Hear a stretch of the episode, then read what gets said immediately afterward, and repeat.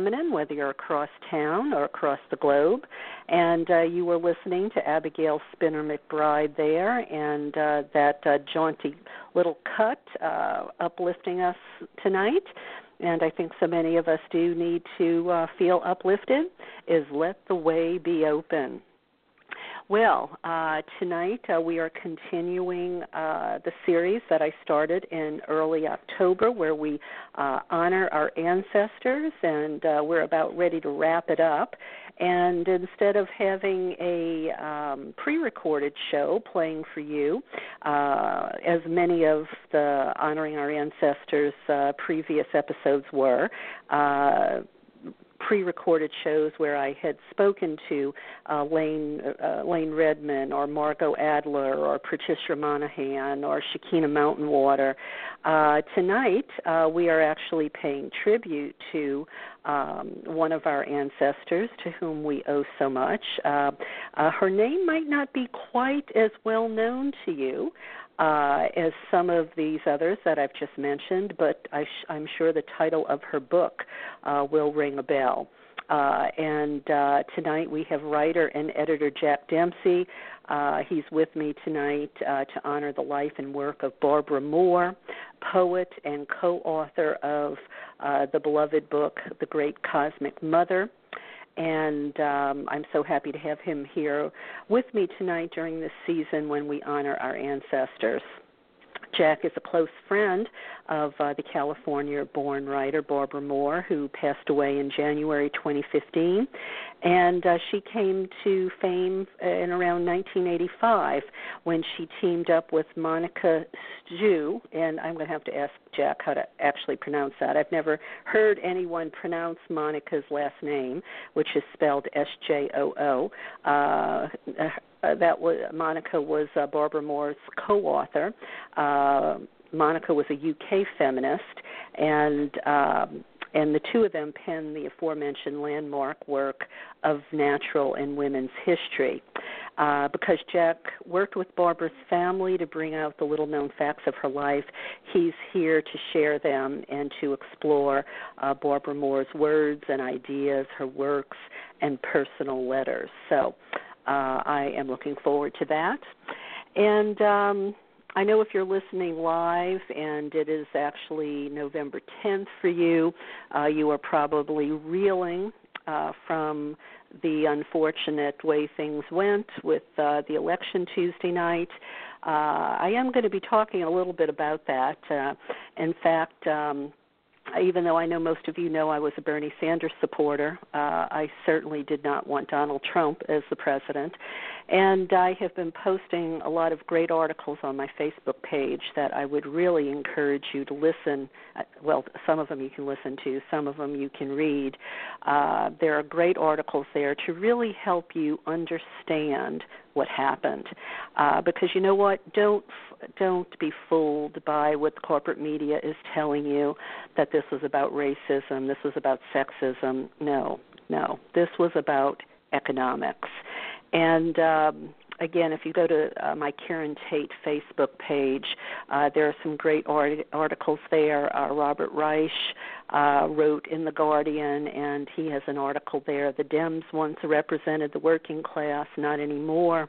Naomi Klein has an article that I've posted on my page. The Dems embrace uh, the Dems embracing of neoliberalism uh, that won it for Trump. Uh, there was Glenn Greenwald on Democracy Now! Uh, he had articles about how Sanders would have been a stronger candidate against Trump because he offered an alternative and he was also speaking the language Trump was speaking from the standpoint of, you know, we've had enough of the establishment, enough of the status quo. Glenn, uh, Glenn Greenwald also has another great article called The Failed Policies of the Democratic Party. So this isn't about bashing Hillary necessarily. You know, this is about reality check. And uh, I think it's really important that we know what's going on and not blindly fall in line. I know I did it. I used to blindly follow the Democrats. I thought, you know, they were, um, you know, the ones uh, that were so much better than the Republicans. And yes, Uh, on on some social issues, they are, but um, when it comes to the economy, it's uh, it's all about corporatism. The Democratic Party is uh, the Republican Party. They're the Republican light, uh, while the Republican Party are the Republican extremes. So we have no left anymore. And it's really important to understand that. You know, this isn't about rubbing salt in the wounds or anything like that. Uh, we can't fix things if we don't know what's broken. We really do have to shed light on things. And uh, you know, we always say, "Oh, why why do uh, you know the people who vote for Republicans vote against their economic interest?" Well, you know, a lot of us Democrats have been voting against our economic interests as well. And I think maybe now maybe now um, more of us can wake up. So please, I would encourage you to go and look at some of those articles.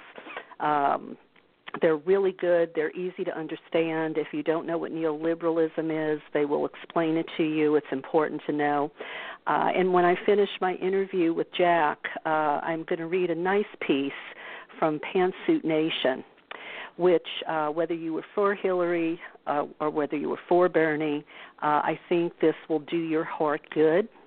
Uh, I think it starts to look toward tomorrow.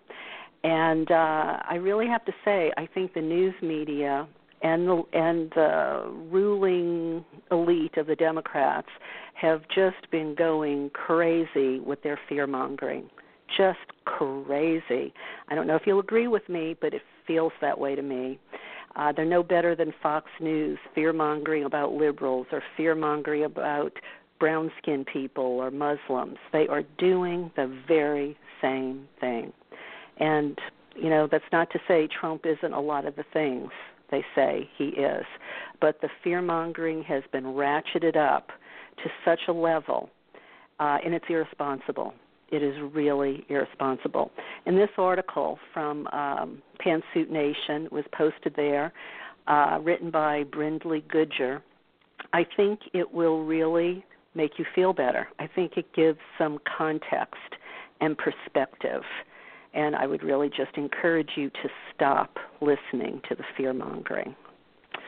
Okay, so uh, that's all I'm going to say about that for now. Uh, we're going to jump in and uh, talk to Jack Dempsey here. He is calling me from Greece. It is 4 a.m. in the morning uh, in Greece, and I am so grateful to him for um, you know, staying up and uh, talking to us tonight. He is actually going to be returning to the show uh, three more times uh, in the next few months. We have some really interesting topics we're going to talk about, and I'll let him tell you a little bit about that before we uh, say good night to him uh, or good morning to him, as the case may be.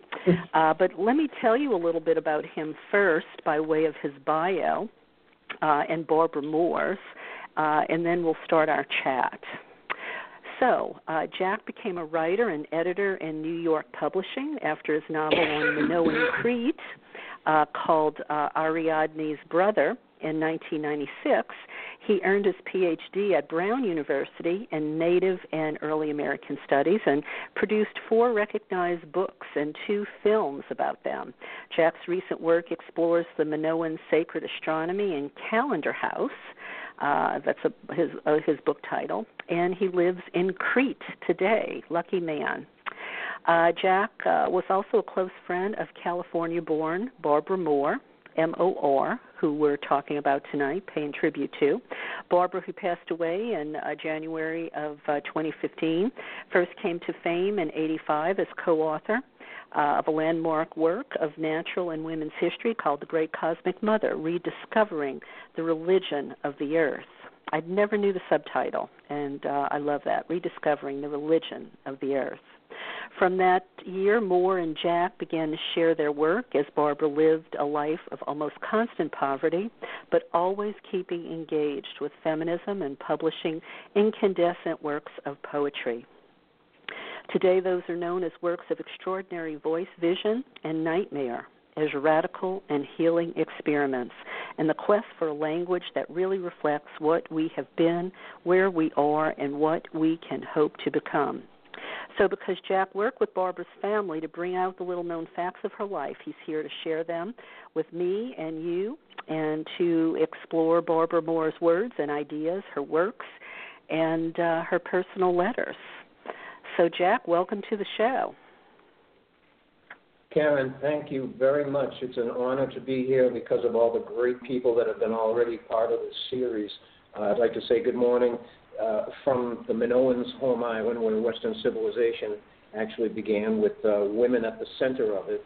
And uh, good evening to everybody in California and other time zones. Okay. Well, I have to tell you, I so envy you being there in Crete. Um, I did travel there uh, in the 90s, um, did a 24 day tour of Greece. Uh, it was back when I was leading Sacred Journeys, and of the 24 days, we spent about three or four days on Crete. Uh, and uh, it was it, it was lovely. It I don't know. There's an isolation element to it because it's so far away from the other Greek islands, sort of out there uh, in the Mediterranean. It feels like sort of all alone. I mean, does it ever feel like you're living on another planet?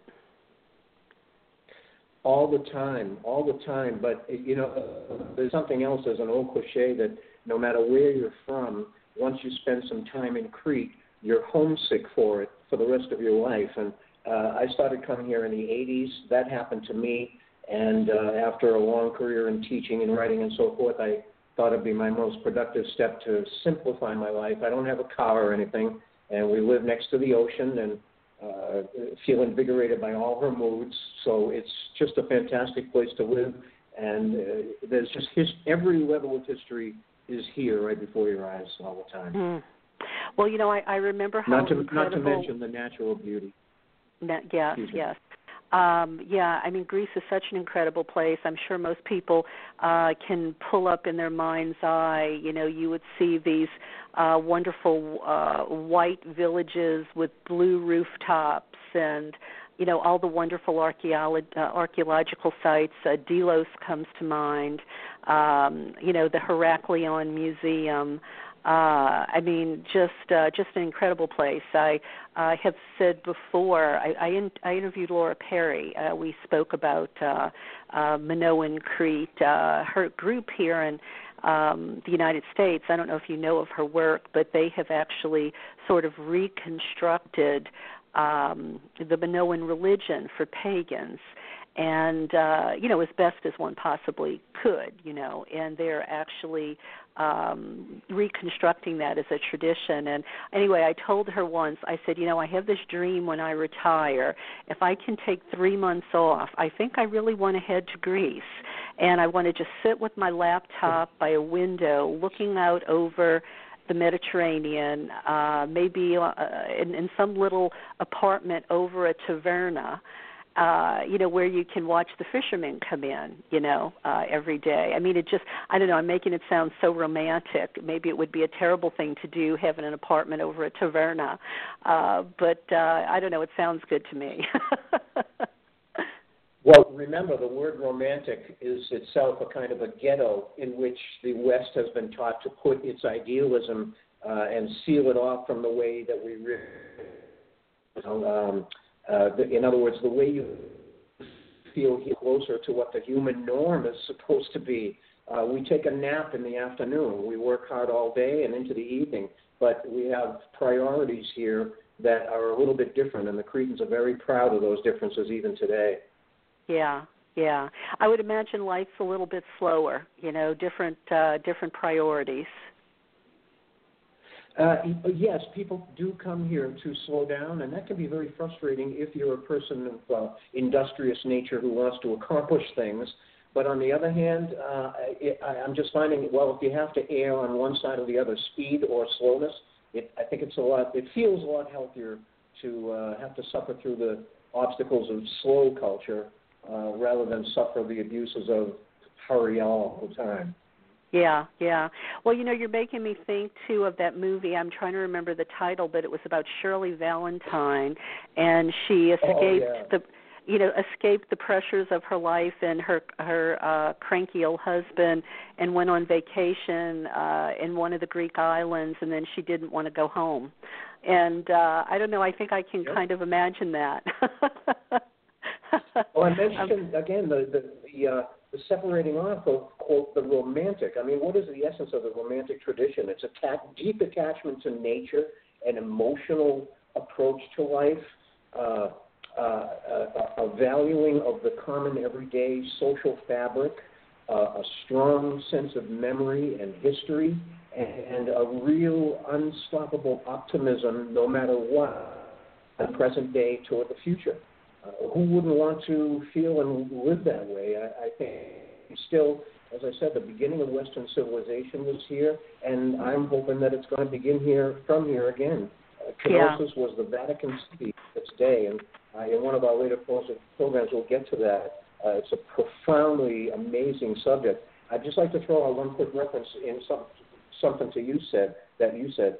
Uh, I, I'm getting to know Laura Perry uh, via a Facebook group called Ariadne's Tribe. And it's a really dynamic group that shares scholarship, history, uh, religious visioning based on the Minoan traditions. Uh, a wonderful group to belong and be in dialogue with. Yeah, she she really does know her stuff. And uh and you know, Sure Jack, does. just on a on a technical note here, um I, I know I have the tendency to do it myself, so I just want to sort of make you be conscious of it. You know, uh when I start to talk, I get a little animated and sometimes I move my my uh mouth away from the mic. Um try to make a concerted effort to um you know, put your uh, you know, put your mouth as close to the mic as you can, okay? I sure will. Is that better now? Okay. Um, all right. So um, let's uh, you know let's go ahead and and and get to what we were going to chat about tonight. Uh, uh, Sure. Barbara Mor. Uh, so first, Jack, tell me Monica's last name. How do you pronounce S J O O? The best approximation that I've heard is Sue, saying the J kind of like a Spanish usage, uh, like a Y, Sue. Okay, thank you, thank you. Uh, I, that that that is the first time I've ever heard anyone utter that last name. Thank you. Um, so, how did uh, Barbara and Monica uh, first come together? I mean, you know, collaborating on a book is a big deal. You have to, you you know, you have to uh, have a really good working relationship to do something like that. Uh, that's for sure. Their their links came out of uh, Western uh, California feminism in uh, the early 1980s. They uh, were introduced to each other by the editor of a journal then called Woman Spirit. Uh, Sjoo was traveling as part of uh, her artistic career, doing these really visionary, dreamlike paintings, uh, drawing on feminine historical and cultural traditions and Barbara Mor was really struck by that work, uh, while Monica Sjoo was struck by uh, the intensity and the new form, if you will, of Barbara Mor's work and her scholarship. So they began to pool resources, you might say, and decided it would be a high impact multimedia uh, good idea to create uh, what we'll get into tonight, which, uh, I, if I can find a phrase for, it, would be the, the historical basis for human progress.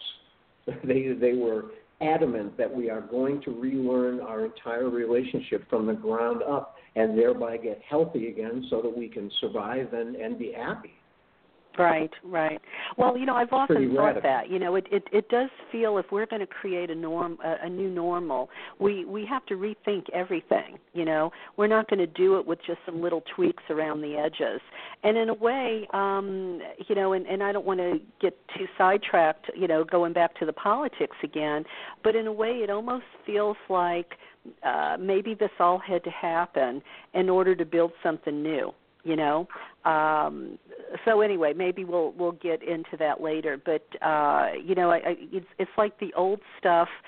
You know people have to see it uh with with you know you know see the the fault of it see why it doesn't work admit that it doesn't work and start looking for new options. And uh it sounds like from what you said that they were working on this and uh you know a, a long time ago Well, the past, quite simply, tells the present what is possible in the future. What have human beings accomplished uh, either well or badly, uh, what can we learn from that going forward? And that's what Barbara Mor's whole career, every one of her productions, from prose to poetry to articles and so forth, was about. Uh, I just want to say one thing up front as we get into this that uh, if there's one phrase for all the enormities and complexities of Barbara Mor's work that could sum it up in any way, it would be the name of your show, Karen. It's called Voices of the Sacred Feminine. This is exactly the core, and pun intended on that, because Kore was the young goddess uh, at the center of the society. The recovery of the voice of what she calls the sacred, and you call the sacred feminine, is absolutely key because once we begin to see with accurate scientific, natural, and cultural historical eyes, we're going to get a whole completely different perspective on what has happened to us. And yeah. finally, if people are worried about uh, or t- intimidated by the word radical, which is always attached to Barbara Mor's work, well, rethink that for a moment because when you go back to the root, uh, and I shared this journey in a parallel with Barbara Mor, you come away with the most incredibly different, positive, and uplifting sense of what human beings can accomplish. So, knowing that and that it was changed from a contextual natural center to a book based textual uh, obsession that we have today and that misguides us, we can realize that it can be changed again. So that's the hope, and that's our threat to the powers that be. And yeah. so I'm hoping tonight uh, I'm telling you, I, I, when people hear Barbara Mor's voice in her poetry, her articles, comments, etc., I think they're going to be electrified to think, I have to start learning all over again. But it's going to be right. a, a wonderful experience. Well, and you know, and, and I haven't heard what you're going to say yet, obviously, um, but you know, I, I, I guess I want to presuppose that um, I would imagine you know I, I well let me say it like this. I've i've come to think of myself and some of the women who, and men who comprise the voices of the sacred feminine uh we probably seem pretty radical to some people you know? Um so it it, it but to us it's just normal. To us it's just um well how could we think any differently? It's crazy uh you know to buy into these um patriarchal status quo establishment ideas because it's all about domination and power over and you know capitalism and uh these things don't that don't really serve our quality of life necessarily that don't really speak to what are we here to do you know um yeah. anyway uh, so I, I guess i'm just saying it's like jesus you know uh, jesus would have been a terrorist in his time um, I, I mean, I, I I don't think that's uh, you know too much of hyperbole to say. Um, you know, but we look at you know his message as a no-brainer. Uh, but he rocked the boat, you know. Uh, you know, you, he rattled the cages and upset the status quo. And I guess whenever you go against the ruling um, establishment, whether you're Howard Zinn or Noam Chomsky or Barbara Mor, uh, you know, they, they, they, or Bernie Sanders, you know, they think you're radical. Well, I have a couple of uh, rubrics that we could hang over the door tonight in this discussion. The first one is just the very simple first sentence from the great cosmic mother. Quote, in the beginning was a very female sea, unquote. That's where we started, in the ocean, and that's where Barbara Mor starts. Now, it's inevitable that you're going to come through the Minoans of Crete in the process of this recovery because the Minoans were the longest, most successful ancestors that we had at the very beginning of Western civilization. So, when again you reorient yourself to some of these facts, you cannot help but sound radical because you are working at the root. And uh, again, I, I'm just tremendously excited to even begin to open these things out. The second rubric, if I may throw it out, uh, it's going to take uh, 60 seconds or less, but I found a, a wonderful uh, invitation for your listeners tonight to stay with us. Uh, it's from Barbara Mor's own production online called Rad Victorian Radio that she created in 2000. And she writes as follows. Is it okay if I just read this? Sure, yeah, go go right ahead. And remember, just speak uh, as speak as loudly and as close as you can to the mic as as possible. Okay. And Barbara Mor says a call for kick-ass female discussion forum. Anyone out there beyond the fem yups, the fembots, and the Freudian Frenchies, i.e., any females who do not define themselves as auxiliary or subordinate functions to a patriarchal religious, cultural, economic, and/or psychological system of text and analysis, holy book and behavioral codes, in the name of facilitating, more or less, smoother functioning of job, marriage, God's approval, academic career, sex, relationships, book contract, street survival, all of the above. Rad Victorian Radio's position. Time for fearless retrieval of original feminism's anarchic holism, the rowdy deconstructionism of all naturally thinking wild woman, wild women. Every woman is a rebel, Oscar Wilde said. Anti-Bible, anti-marriage, anti-capitalism, anti-state, essentially a pro-evolutionary, female-respecting, pagan tribalism based on ecologic and cyber principles of maximum health of earthly habitation via the courage of human imagination. Oh my mm-hmm. God! Boy, you know, a, a I, I, I often talk about finding your sacred roar. I could hear her roaring. yes, and you know the the one adjective that reappears again, again, and again in uh, what writing there is out there about Barbara Mor is the word volcanic. Uh, yeah, and uh, and I liked you called her poetry incandescent. That I've never heard. Uh, uh, I've never heard uh, that. Uh, um, you know that that word used to describe poetry before. I like that though. Um, well, she said, and I'm hoping we'll be able to share this tonight later. She said in her advice to quote serious writers out there for the future, she said, bathe your senses and your perceptions in the realities that are around you. It's going to scorch your tongue, burn your ears, and then you will perhaps be ready to begin to try to speak about it. And that's what she was doing. That's where her voice comes from. Yeah, yeah. And and you know it's like once you uh once you open your eyes to all of this stuff, you can't unsee it. Um, you know, I was uh, no. I was re- reading this book recently called uh, Female Rage, and um, they kept using the Medusa archetype uh, throughout the book, and they were talking about the Gorgon. You know, normally, you know, in patriarchy, we think of the Medusa and the Gorgons as these women who turn you to stone for looking at them. However, you know, these women who wrote this book were almost con- saying, um, let's uh, let's rethink that. Let's uh, let's reinterpret the Gorgon. You know, it, it's almost as if the uh, sort of like what I just said. You know, uh, the Gorgon helps you open your eyes, and once you open your eyes, uh, you can't not see uh these things anymore. You know you can't hide. Then you know now they are a reality. Now you have to try to figure out some way to connect the dots to reconcile them um eh, you know so that there's you don't have a cognitive dissonance uh, or a cognitive disconnect in your life.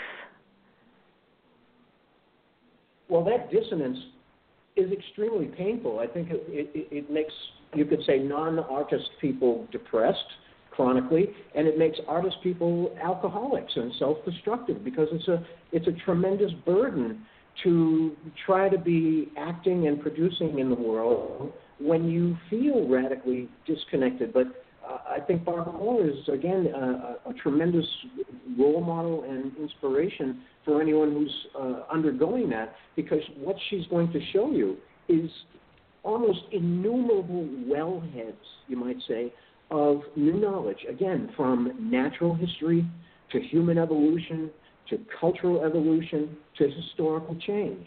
And if anything we need right now, it's historic change. So mm-hmm. we're going to need a very positive, a very positive basis for doing these things if they're going to work at all. Negativity, obviously, it only works in the worst sense. That seems to be where we are.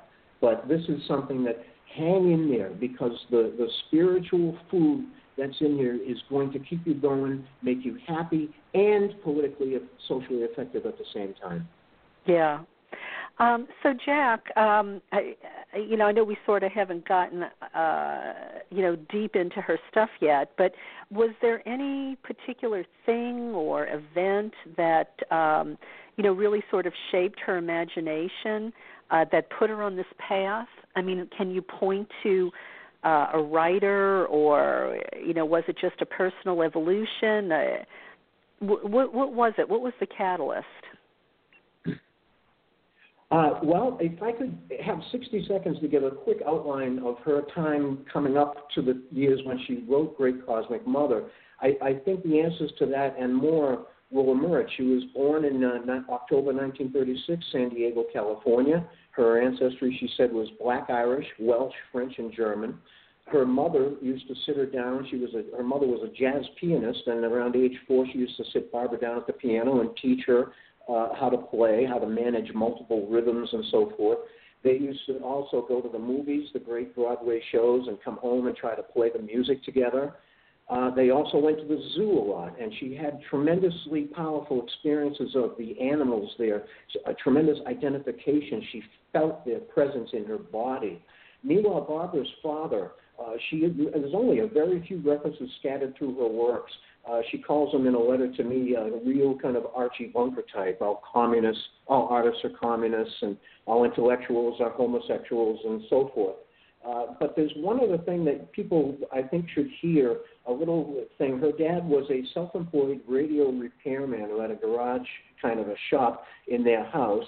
And in a late work called Hypatia, which I hope we can get to tonight, here's what she has to say about her father and her environment. This is a quote from the poem. She says, Your father doesn't want you to have those. My mother slid back her bedroom closet door, pointed in silence to a dozen red bound books on the high shelf books of knowledge, of adventure, classic fairy tales, folk tales, legends, poems of ancient history, mythology. It was 1942. I was six. It was the only comment she ever made about my father. A rare visit to their small room in a small house, in a small world, in a war. Your father doesn't want you to have those, but I had them, and I had them all. So there's Barbara, very young, uh, attached in to several artistic traditions already, uh, moving up through age seven. Her parents divorced, and then at age 12, her mother died. So she went to live with her father and his new wife, her stepmom, through her high school years. Now, when Barbara turned 19 in 1955, one day, by luck, she happened to meet actor James Dean. It was about a month before his tragic death. And I guess they met more than once because apparently he looked at some of her early writing and he said to her, she never forgot it, it's important to me that you continue writing. So that's what Barbara did, reading everything. You asked me about influential authors, and I can only say that her influence was the library. I mean, you have the impression that she is just the most ravenous reader imaginable. She spent about a year uh, living in the mountains uh, of the Southwest as a beatnik, so to speak. She had a, a, a brief one year marriage that had no children, and she started writing for local newspapers, essays, and so forth.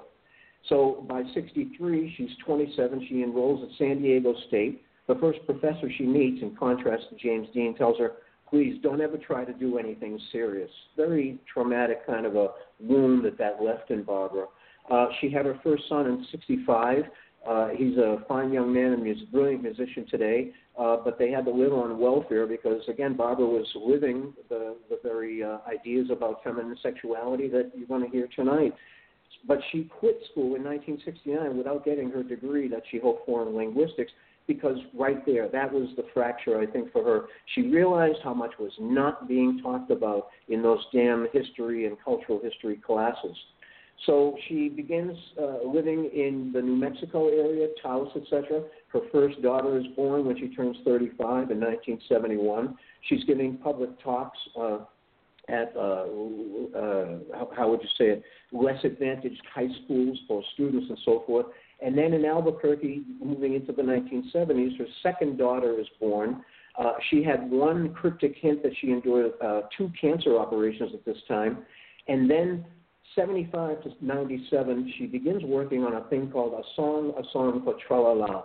It's a the first work I can find where Barbara really establishes her her new style, the thing she's going to be known most for, and she calls it femme polemo poetics. It's a combination of feminist rooted understandings, political uh, interventions because that's inevitable, and poetics because she's a poet. Ms. Magazine squatted on this piece for two years, uh, and then she published it eventually.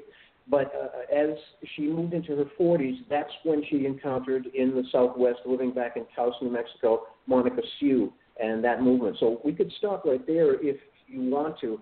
And I'd like, if possible, to have people hear uh, a piece of trouble uh, that is a bit of Barbara's voice, what she was doing then. Is that okay?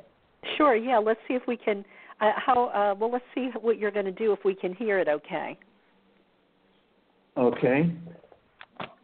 And who is Jesus? What else does he do? Can he sing? Can he plant corn?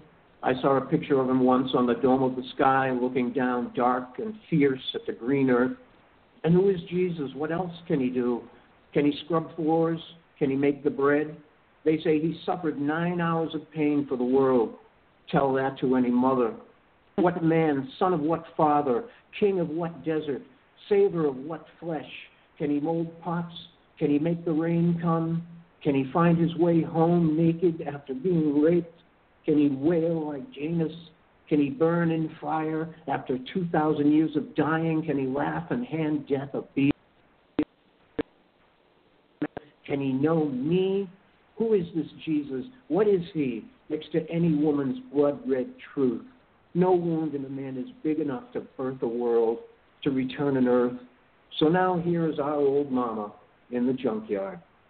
And I'll stop right there because it takes us directly into what happened to Barbara Mor, uh, kind of as a result, especially of publishing uh, The Great Cosmic Mother. So you tell wow. me where you'd like to go with this, Karen. And okay, we'll, what, you know uh, that you that that was incredibly powerful. You know, I I have to say I'm I'm not crazy about poetry uh, and that kind of writing necessarily, but that makes me want to read more of her stuff. I just love her fearlessness.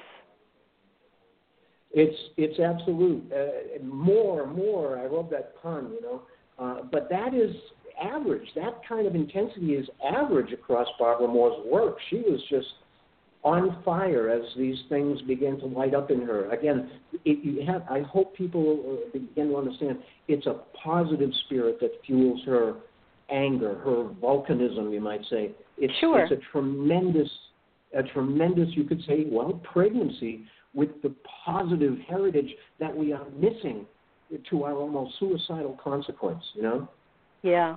Well, you know, unfortunately in patriarchy, women have been uh, you know, made to feel that to be angry is something, uh, you know, that's not acceptable, you know. And uh, but who does that serve but patriarchy? Well, it's a disempowering thing, right?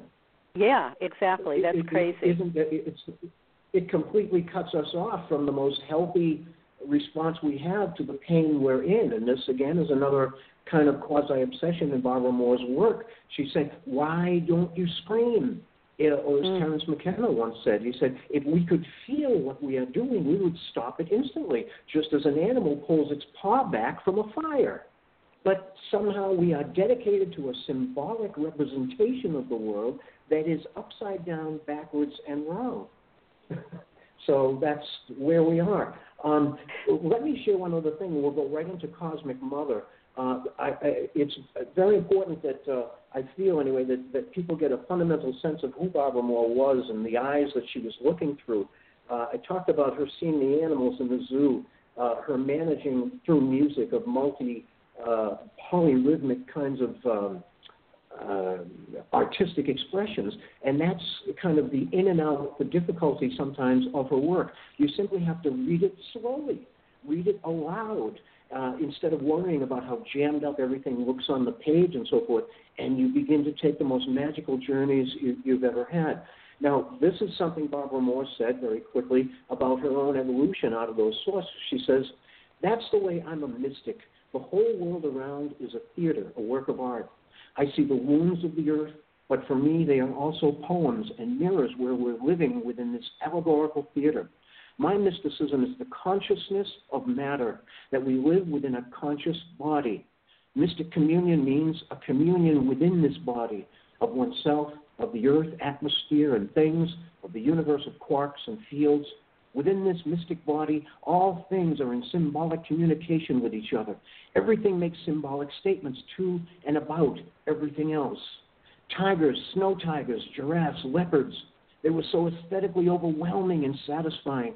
The sensation of the living, pulsing power of the world, totally within the context of being within a body.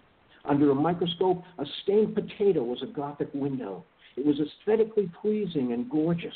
At every level, if I get an aesthetic hit, I don't make a distinction at that point between aesthetic and mystical. It's so gorgeous, meaning something there is an artist long before me in the first cell. Hmm. That's nature talking, as far as I'm concerned. Right. well, and and you know what it makes me think. Um, you know, we've lost our connection with nature. Uh, you know, to a large degree. Uh, I mean, I think you know, patriarchy, Abrahamic religions have beat that connection out of us, have made us think it's not important, and just hearing let's, her let's words. Grab that, let's grab What? that thought right there, though. They they haven't. That heritage is aching within us. It's still alive as it ever was. We just have to connect with it again. It's aching within us. It's not dead at all. And that's the rage that you see in patriarchy, the rage to make it stop, and they can't do it. Yeah. Never will. And yeah, and and I you know I think my my point is um how irrelevant they would become once people reconnect to that. You know, that would be their high, so to speak. Absolutely. And do you ever do you ever go to a nightclub and you hear the music roaring from inside, the pounding, pounding beat, and while you're standing there in line talking with your friends, your knees are flexing. Your body is already in harmony with that rhythm going on inside. And so that's kind of a metaphor for where we are. We have this rhythm pounding inside us to be healthy, to be living in harmony with nature, etc. But we have this incredible distraction that's leading us away from it all the time, and it hurts. Right, right, right. Well, I, I remember once listening to this really great band, and I this this uh, what I'm about to describe to you uh, isn't something that happened often, but it was so profound. I've remembered it, and I will probably remember it always. You know, there was just there were there was something about the music, something about the beat, the rhythm, uh, the sound of it. I, you know, during that song, I I sincerely had this sense of being energy in um, in in connection to the energy that the band was making, if you know what I mean. It's like we were just this this interconnected um, wave of energy, totally in sync, and it that was a crazy feeling. I mean, it was almost, I guess, like being on a trip. Um, you know, Karen, it, it that I was just going to say, Karen, so, uh, it makes me want to break in, but that's exactly what we are. That's exactly where we are. You described it so well. That that's what we really are. But again, we are completely dis- distracted from and dissuaded from uh, all that by an artificial creation that, uh, to go back to the rocking knees metaphor, our bodies are going to be wanting to do that no matter what. So we might as well go with it. Yeah, yeah, yeah. So, so Jack, I, it sounds like there's a story. Did did uh, uh, it? I mean, look, I know all authors complain about their publishers, uh, but did Monica and Barbara have? Um, did something go go badly? Uh, uh, uh, you know, uh, with uh, a great cosmic mother and the publisher, was there some problem? Well, uh, in in a later renewed preface to the Great Cosmic Mother, Barbara Mor directly describes uh, the years of creating the book. She was living uh, between Bisbee and Taos and uh, Albuquerque, uh, along uh, in sync with different family contingencies, taking care of her children and so forth. Uh, and she describes them huddling together in a cold uh, mountain house. They would, would be tap tap tapping away. Now, what happened was uh, they, through some connections with Monica Sjoo at a book conference in England, they got some interest from Harper and Row, who then wanted them both to expand the book into a full treatment of its subject. They went ahead and did that on their own dime, you might say, submitted it to Harper and Row, who took it, and then Harper and Row gave them an advance of $5,000 apiece. That knocked Barbara off of welfare, and at the same time, then Harper and Row in the next mailing sent them a bill uh, for the permissions work, the photography releases, and all the different uh, uh, back uh, back matter projects that, in, that are involved in a book. So Barbara was suddenly living on the street, and that's why that line uh, from the first reading I did, she says, "Here's old mama in the junkyard." Barbara was suddenly living on the streets of Albuquerque and Tucson at age 50, uh, sleeping in backyards among junkies and criminals and police raids and all this kind of stuff. And uh, this was 1985 to 87, and this was exactly the time when Great Cosmic Mother was coming out. So until wow. any of the royalties from its until any of the royalties from its very vigorous uh, early sales went through four editions in the next few years uh, reached her, uh, she was really just from the letters I began to get from her at that time. Uh, they are in this beautifully gnarly old typewriter kind of awful script, and yet they are so intellectually burning and alive and sympathetic with the people around her. Uh, you can't imagine. So it was a searing experience for Barbara that uh, really, in one way or another, continued through the rest of her life. But that's part of the ferocity of her dedication. She would give up anything uh, to get the work done. There was something in her that wanted to be born, and she sure got it done. Well, you know, it's amazing if she was living under those circumstances that she could uh stay so dedicated to this work. I mean, um uh obviously uh her her passion must have been intense and I mean what an what an Amazon, you know. Uh what what how what what a foremother uh, to be so dedicated, uh, you know, to get it done in spite of the adversity. So, Jack, how how do you think that poverty um, informed uh, her development? Well, it certainly, as I mentioned, radicalized it in the sense that she wanted to go back to the root and undo all, if possible, or begin to undo, or provide a basis for undoing the nightmarish horror all around her. What she what she saw, given her historical perspective, which came out of and was substantiated in Great Cosmic Mother's chapters, uh, drove her to say this is well not acceptable, not necessary, and it's killing us. So uh, she became, I, I just think, radicalized in compassion to the suffering around her, the needlessness of it, uh, to to to continue to do what she was doing. And to in defiance of that first professor who told her never to do anything serious well god damn it she was going to do it. And so that takes us right into the 52 total chapters of the great cosmic mother. It came out in 1987 uh, she spends the there are four sections women's early culture the beginnings women's early religion second section and then three, the synthesis, uh, 23 chapters called Women's Culture and Religion in Neolithic Times, taking us from the Stone Age into the Bronze Age. Then finally, her, her turning us around to see it as we see things now, part four, Patriarchal Religion and Culture. Uh, so it, the, the enormity of the scholarship in Great Cosmic Mother. Again, uh, look at the comments from people at Amazon.com, for example, and they'll say, why wasn't my education covering this? And that's exactly where Barbara Mor started, isn't it?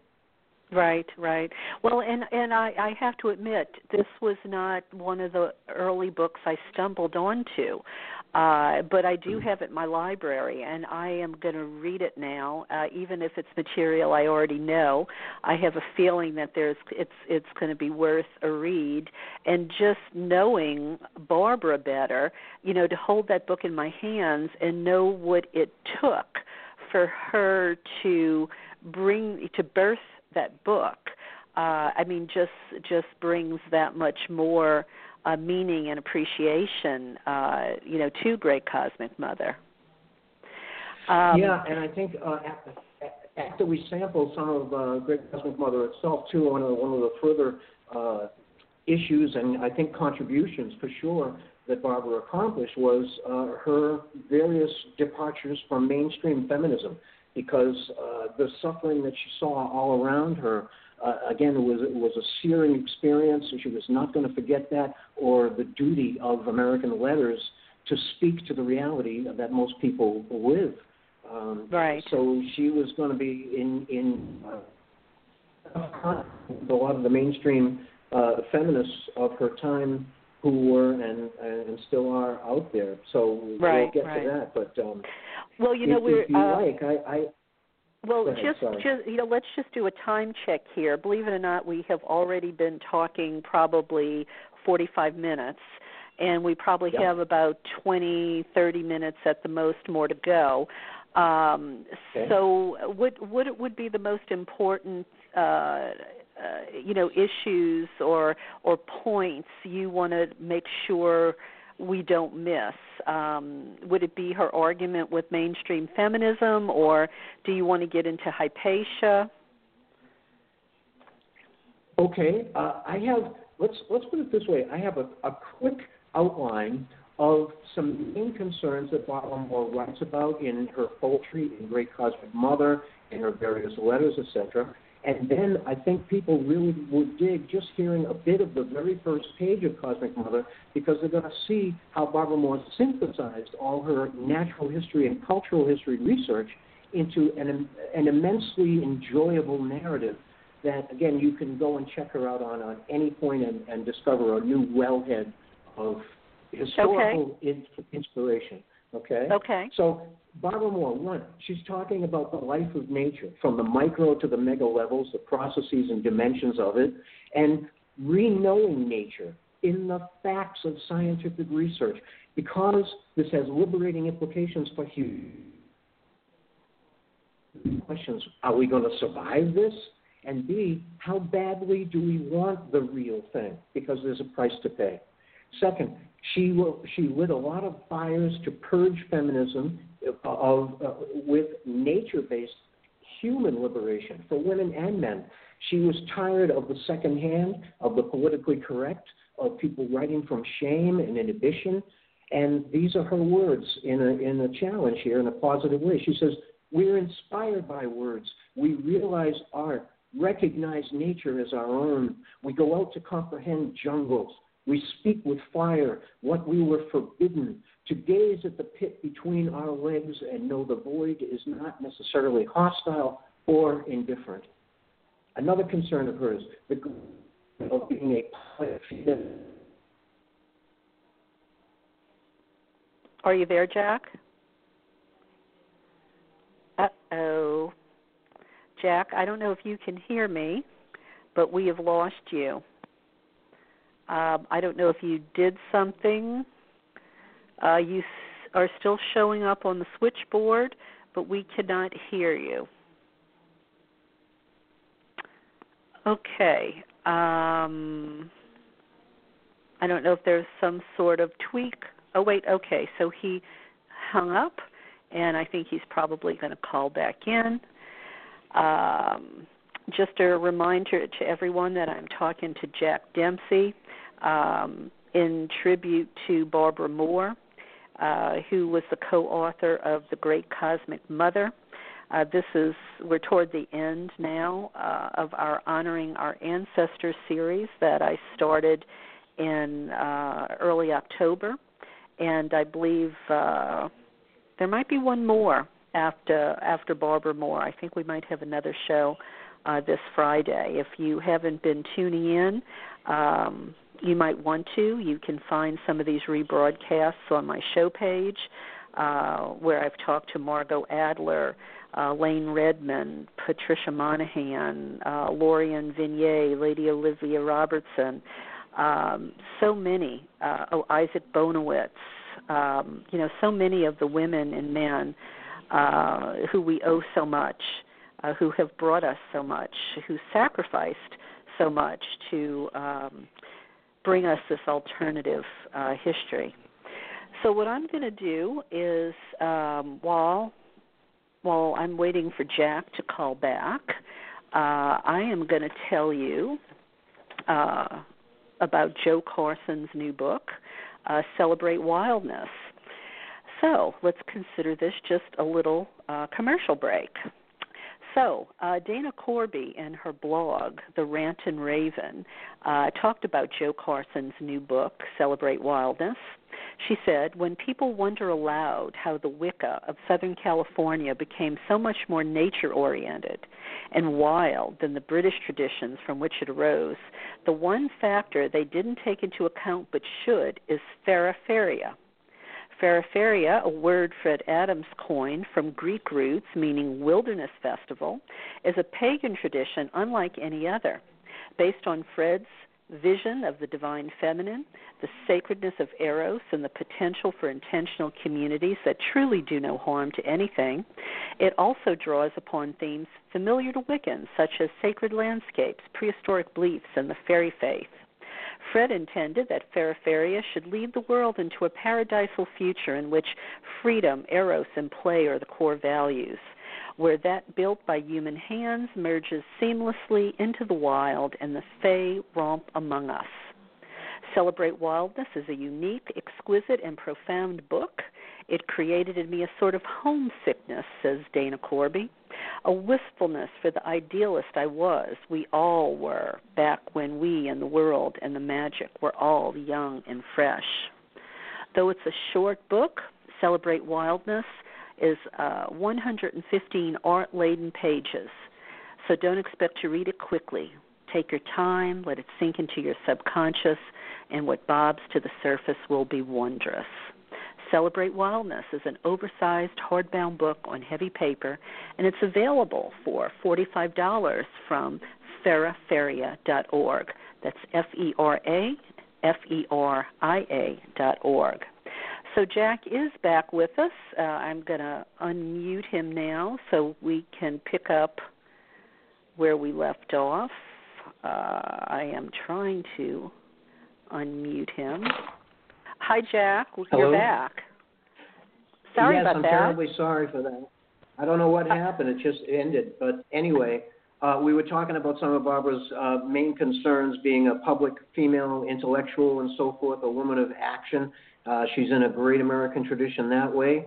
And a rage to heal, as I've been mentioning. She quotes Carl Jung uh, on her Radical Victorian Radio website. She says, One does not become enlightened by imaging figures of light but by making the darkness conscious.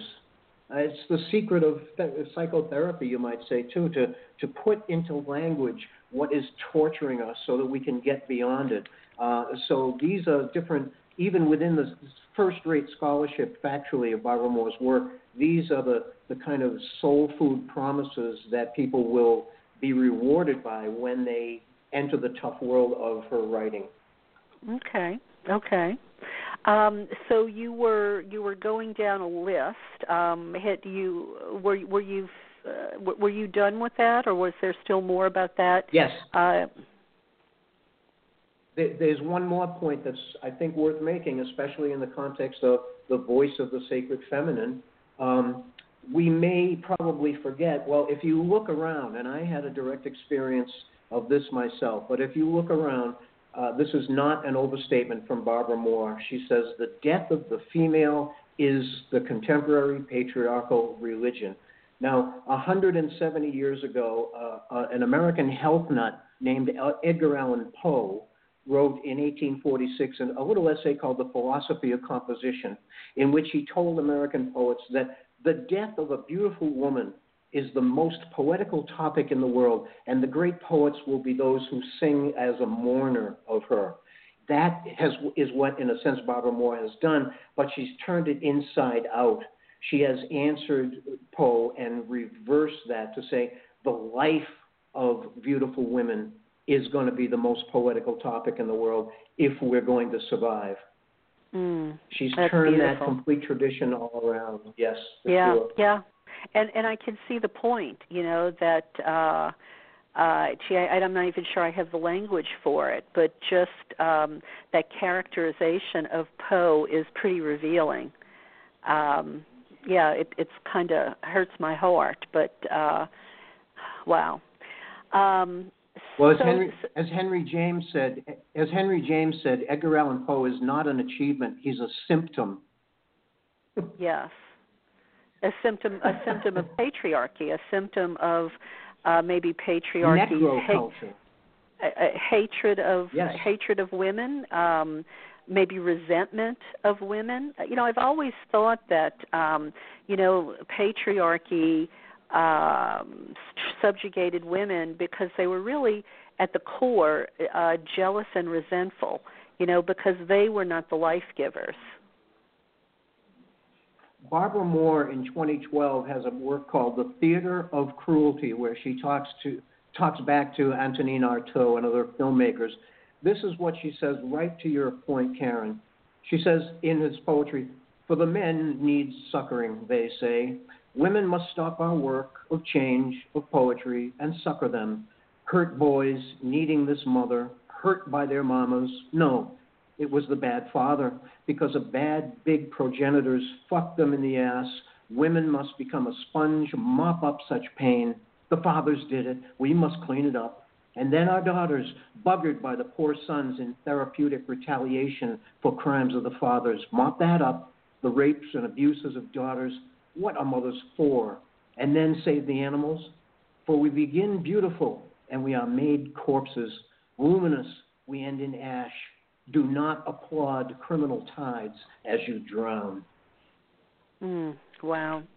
She, uh, she, you could tell this was a woman who suffered a lot, who uh, felt the empathy for the pain of uh, of the women uh, all around her.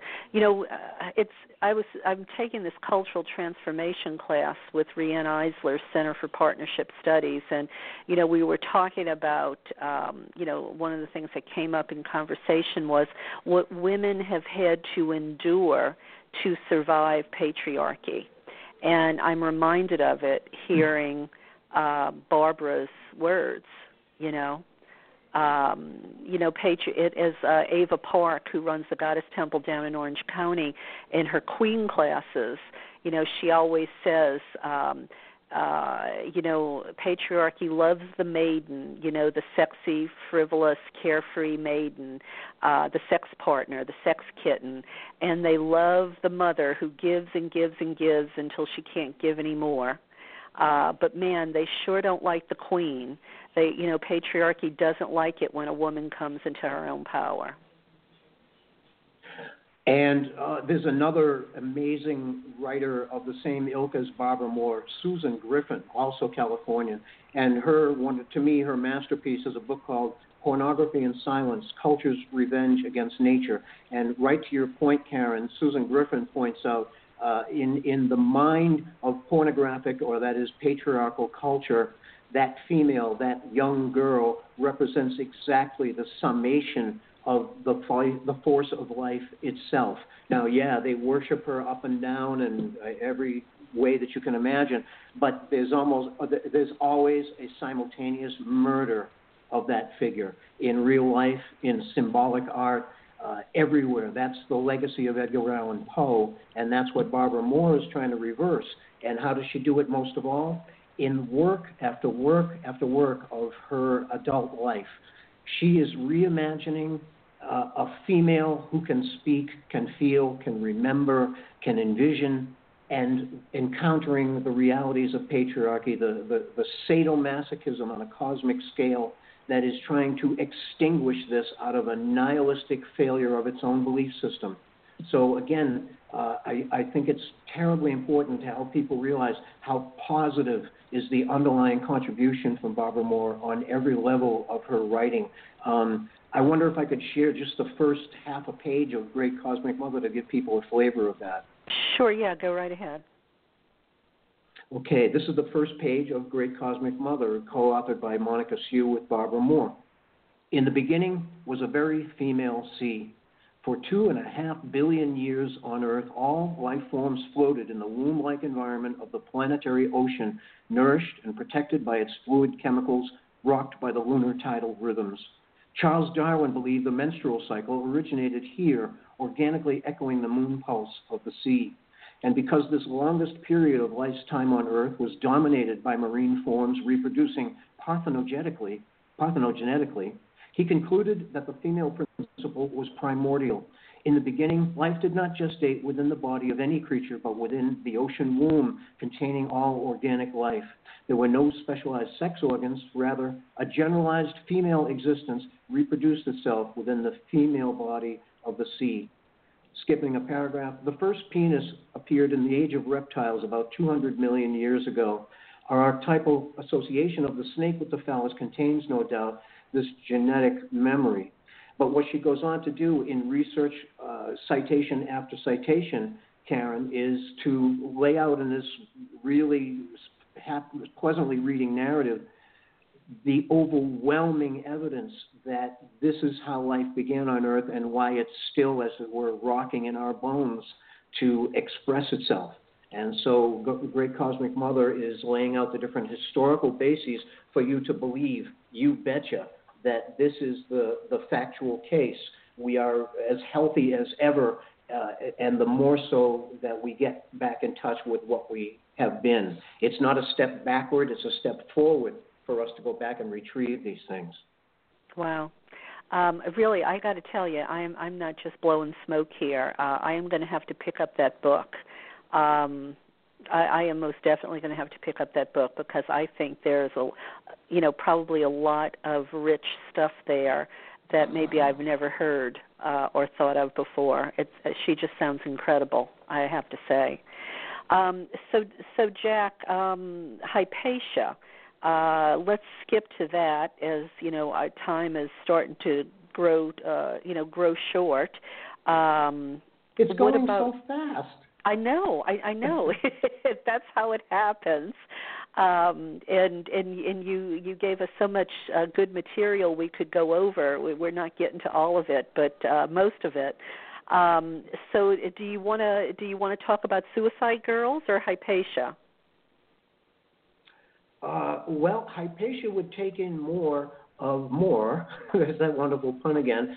Uh, if I could put it into some quick context, I mentioned that uh, when Barbara was 39, uh, she started work on that one I read already, A Song, A Song for Tralala, which again begins her adult work with the scenario of a murdered female uh, surrounded by the nightmare of patriarchal culture.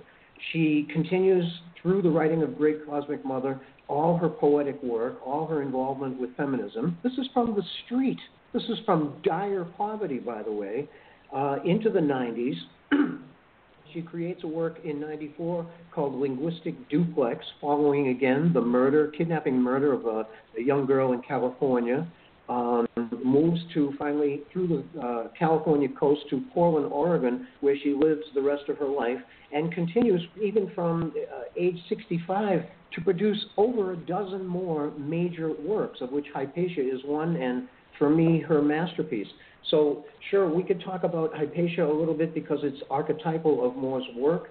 Uh, I'd also very, feel it's very important to let people hear at the end uh, a quick statement of encouragement from Barbara Mor about, well, if you're a citizen, an activist, an artist, keeping your spirit alive, why you should, even when you feel the doubts about uh, either your actions or your artistic production. Uh, she okay. is an incredibly powerful figure, all right? So, so well, Jack, Hypatia, is that a poem or is that a book? Hypatia is Barbara Mor's long poem following or you could say restudying the life of a woman named Hypatia who lived around 355 AD, excuse me, to 415 AD in the Western Roman Empire. She was the librarian at the Library of Alexandria, the, the gathering place of all the ancient world's learning. But she was there right at the time when the first uh, Christian evangelical uh, bishops were putting the early church together, and mm-hmm. consequently, well, had to be had to be removed from such a public place of the influence of knowledge. Uh, yeah, I think they ended up skinning skinning her alive with uh, shells or something.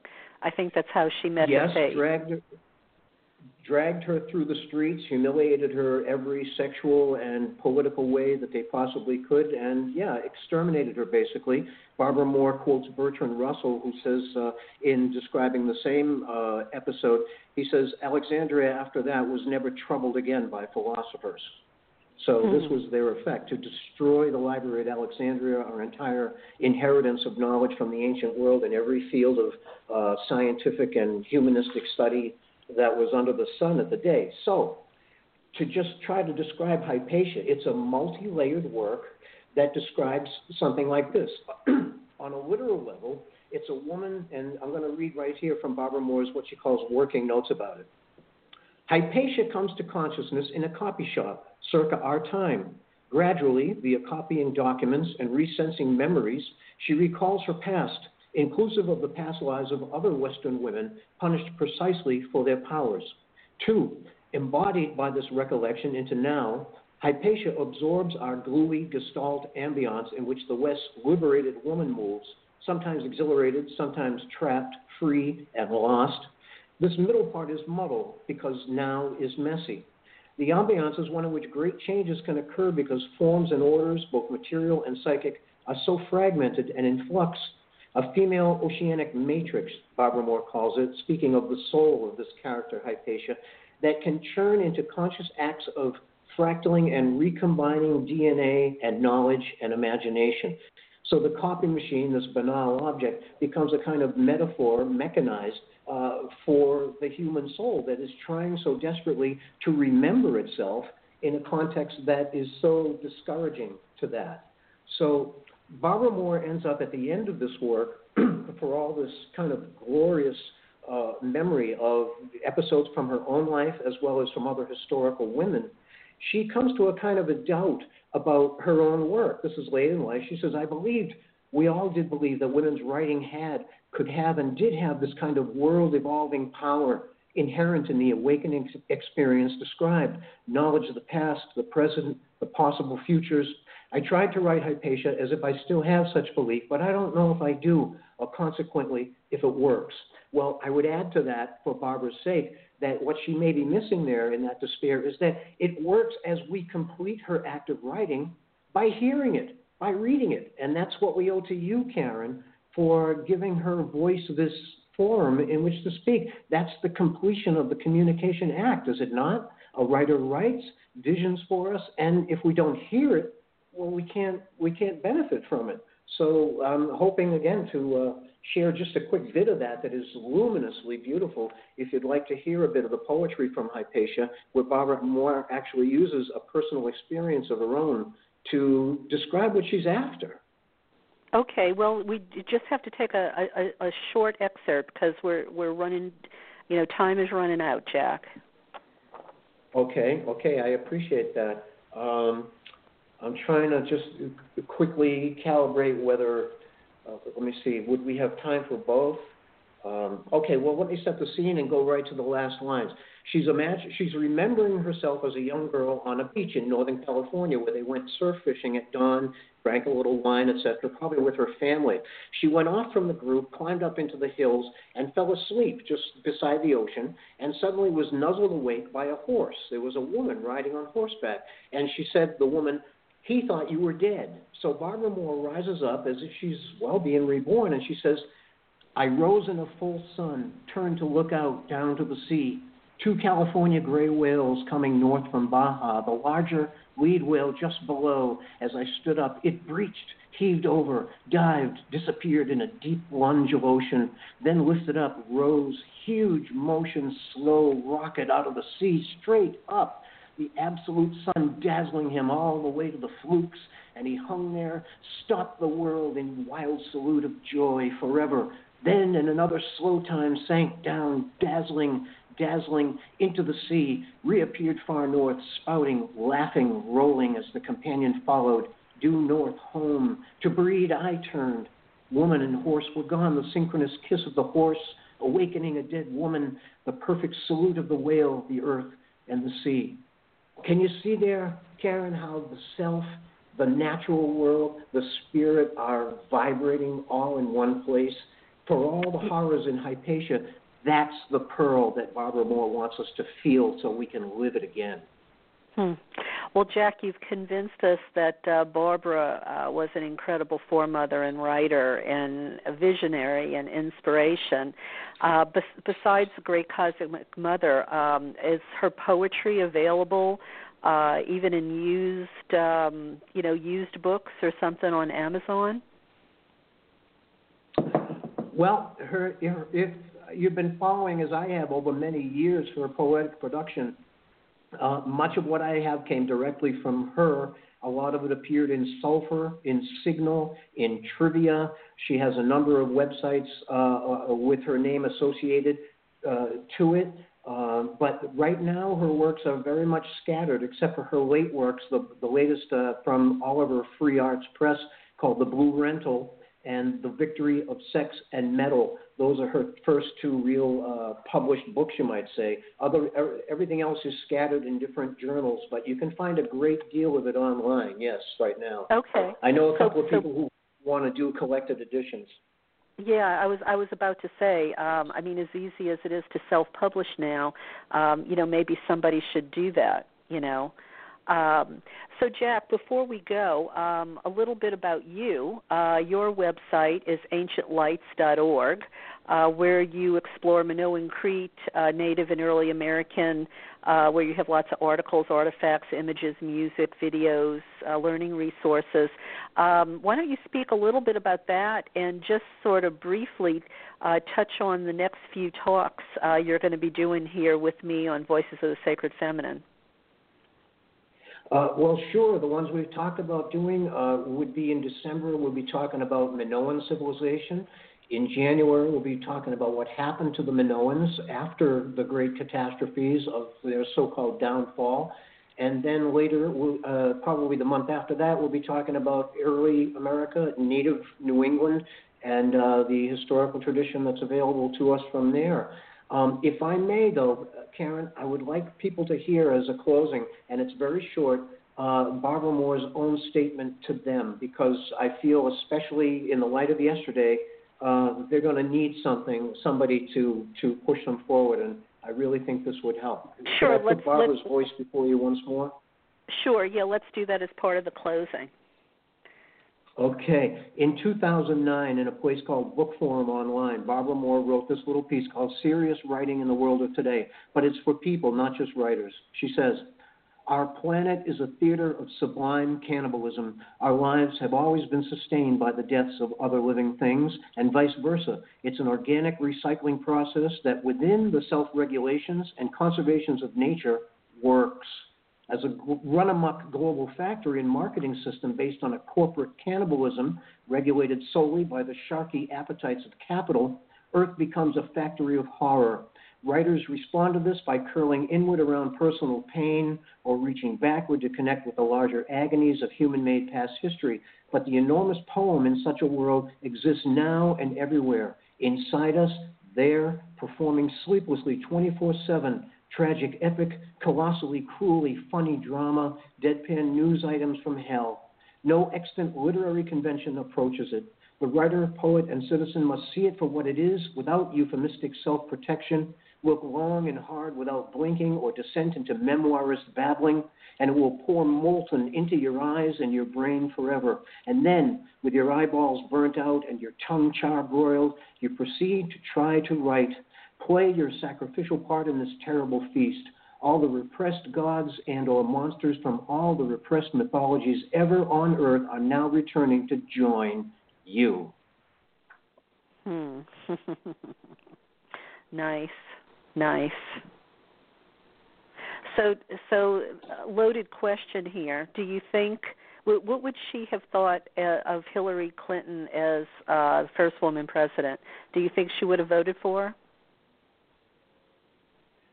No, I don't. I, I think she would have been voting her conscience, which uh, in our political language would have been the Green Party, uh, because it has even a chance of putting Earth first. You know, Barbara Mor was very disaffected by with Harper and Row because the title she wanted for Great Cosmic Mother was simple: the first God.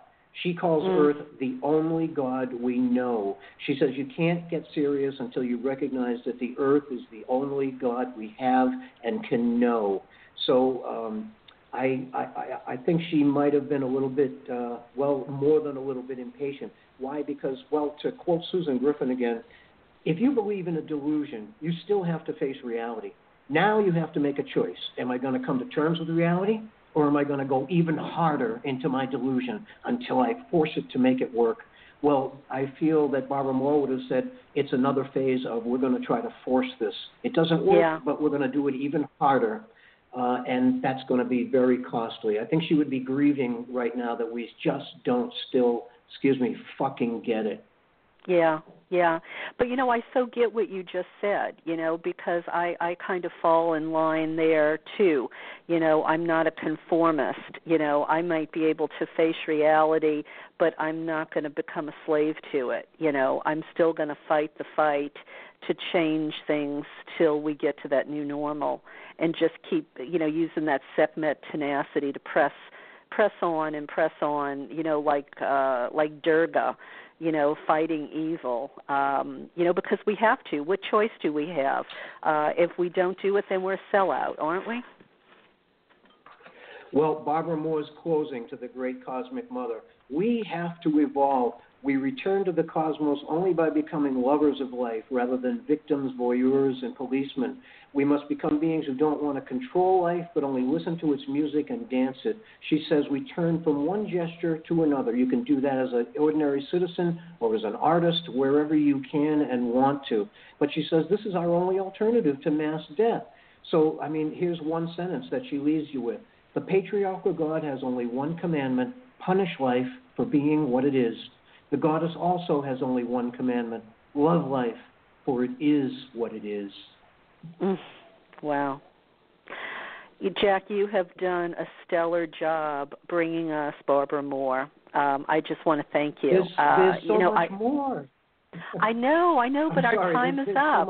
So yeah, yeah, no, no, I understand. I'm just cel- celebrating Mor's achievement. is it, It's staggering, and when these collected works come out, uh, we're going to stagger even more at the the joy that you've heard in her work tonight, uh, that she brings out of such darkness. It's there for everybody to draw strength from. Believe me. Well, I am I am totally impressed. I am so sorry. I, I honestly had not heard much about her. Uh, and uh, what uh, you know, I'm I'm glad you are rectifying that. Um, so thank you, thank you so much for bringing her life to light uh, you know, for so many of us. And um, you know, when when you find out, uh, you know, if that collective work uh, is actually going to be available, um, please make sure you get back to me and let me know and. Uh, you know maybe we can continue the conversation but until then i look forward to chatting with you next month uh, to continue conversations about Minoan Crete. Uh, that is a favorite subject uh, among my listeners. It always gets great ratings and lots of downloads and listens. Uh, so I look forward to uh, to that and hope you have a nice uh, Thanksgiving there in um, in Crete. Thank you very much, Karen. I can't be more grateful than I am to you for this opportunity. And I'm telling you right now, Barbara Mor is looking down with a smile too, because nothing could be more appropriate to the, the, the re empowerment through her work that, that is there for us than to have a show called Voices of the Sacred Feminine. That, that is exactly the essence of what she is doing. So I know she's well, very grateful too. Well, I am blowing her a kiss right now. Thank you, Barbara, and thank you, Jack, uh, for uh, bringing thank Barbara's you. life so vividly uh, to to me and my listeners and uh, and and you try to go get some sleep, I guess. I will. Thank you very much, Karen, and we'll be talking again soon. Okay. All right. Good night. Good night. Well, uh, wow, what a great show. And uh, it feels like to me Barbara is quite a jewel uh, to rediscover. So I thank Jack uh, for that. And uh, I do intend to make time uh, to pick up The Great Cosmic Mother and Google Barbara Mor. Uh, I really do like that fierce uh, fierceness of her writing, the courage, uh, the uh, you know she just gets right to the heart of it. She doesn't mince words. You know she's not afraid of the ugliness, and I think we have to look at the ugliness in order to reclaim the beauty and that makes sense to me.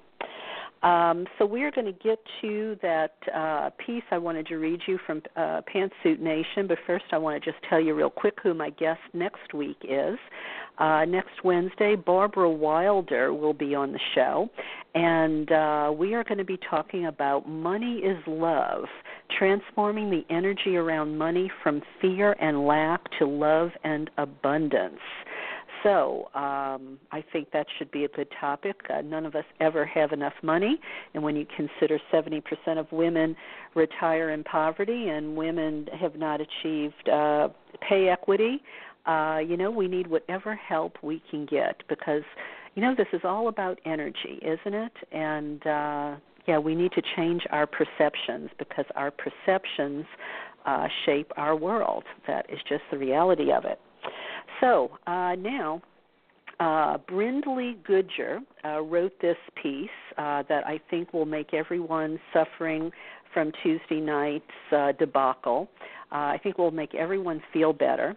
This came from Pantsuit Nation by way of uh, a scholar friend of mine, uh, Candace Kant, I believe, posted it on my page, and uh, I liked it so much I asked her to help me find the author, who was Brindley Goodger. Brindley Goodger wrote what I am about to read to you, and she gave me permission to share it with you tonight.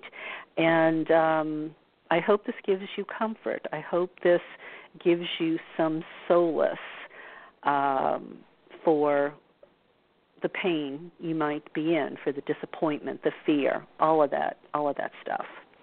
So, okay, this is what she says, Brindley Goodger. The morning after Hillary's stunning, unbelievable loss, I was shaken to my core. My belief in her and my faith in my country to have the sense to elect the smartest, most experienced, and frankly, the ballsiest one of the whole bunch was firm. So, what happened? I was up all night trying to reach acceptance of the election results and to determine the reason why. For I believe everything does happen for a reason. Below is what came to me and has provided me with acceptance, not complacency. It has only strengthened my resolve. Perhaps this is an opportunity. Hillary lost, Trump won. I was an emotional wreck last night. All my friends have been crying. I was too, unable to stop. I was on the verge of a full panic. I was ready to go drink to cope. Then I was in denial.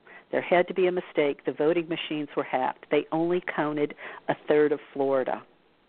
Then I had a realization. Winning probably would have been the worst thing for Hillary. Please stay with me here, Brindley Goodger says. Please stay with me. Have listen, hear me out. This is this is her this is her thought. The GOP kept the House and the Senate.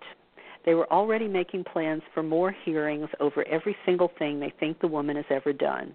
They vowed to not pass any of her legislation. They wanted to keep the Supreme Court at eight justices. They were even laying groundwork for impeachment, all before she had won the election, much less been sworn in and able to commit an impeachable offense. She would never have been able to govern. They wouldn't have let her, and they would have blamed her more government shutdowns over the budget unless there were hearings scheduled, of course. It would have been her husband's administration all over again, a thousand times worse. The barrage of assaults, inquisitions, insinuations, accusations on a constant 24 hour news cycle loop could have killed her and likely would have killed Bill. As it is, the GOP has the House, the Senate, and Trump. This will be interesting at least, and an unmitigated disaster at worst. Infighting, blame, retaliation, and on and on. This period will be unproductive and it will suck for most Americans, but in two years, the swamp can be truly drained, and the Democrats can take the Senate and possibly the House and lay the groundwork for the future, working across the aisle, cooperating. The schism in the GOP will cause its own destruction. Everyone sees that coming. It's likely true for the Democrats as well. The country will recognize the two party system has reached its inevitable demise. The system as it is will crumble to the earth to blow away in a toxic cloud of dust. But from the ash, leaders will rise from all parties and independents, different backgrounds and experience, and they will work together out of necessity at first, only to realize that they are on the brink of something amazing and begin again. To save our government, it must be burned to the ground, figuratively speaking.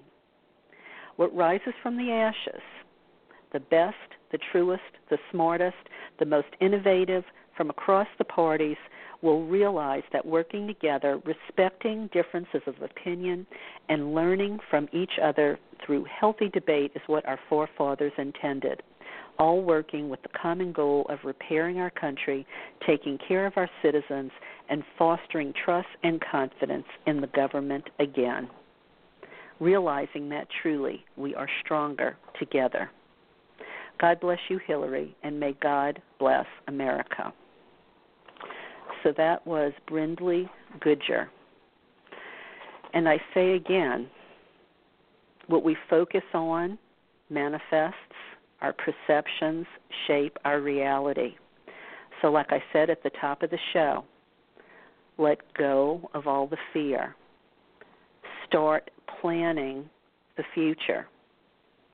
This is what we have to do. We have to organize, we have to become activated. And, you know, maybe we have been given a gift because we obviously have found out, I think more people have are catching on than ever before that trickle down economics of the Republicans does not work and the neoliberalism of the Democrats does not work either and if and as I said before too, let me just repeat some of these articles that are on my Facebook page. If you catch them soon, uh, you should be able to find them before they scroll too far down the page, or you can Google for them as well. Uh, Robert Reich uh, has an article in the Guardian. The Dems once represented the working class, not anymore. And that is so true. You hear it all in the title there. The Democrats have been looking out for the corporations, not you and me. Naomi Klein wrote The Democrats' uh, Embracing of Neoliberalism That Won It for Trump. Again, neoliberalism. It's about supporting the corporations just like the Republicans do. No one's been looking out for the working class, the middle class. So that's Naomi Klein, Robert Reich. They're both on The Guardian. And um, Democracy Now! You can find Glenn Greenwald.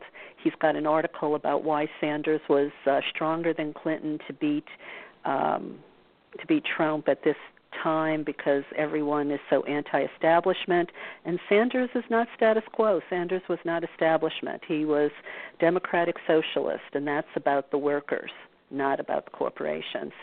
And Glenn Greenwald's other article, The Failed Policies of the Democratic Party.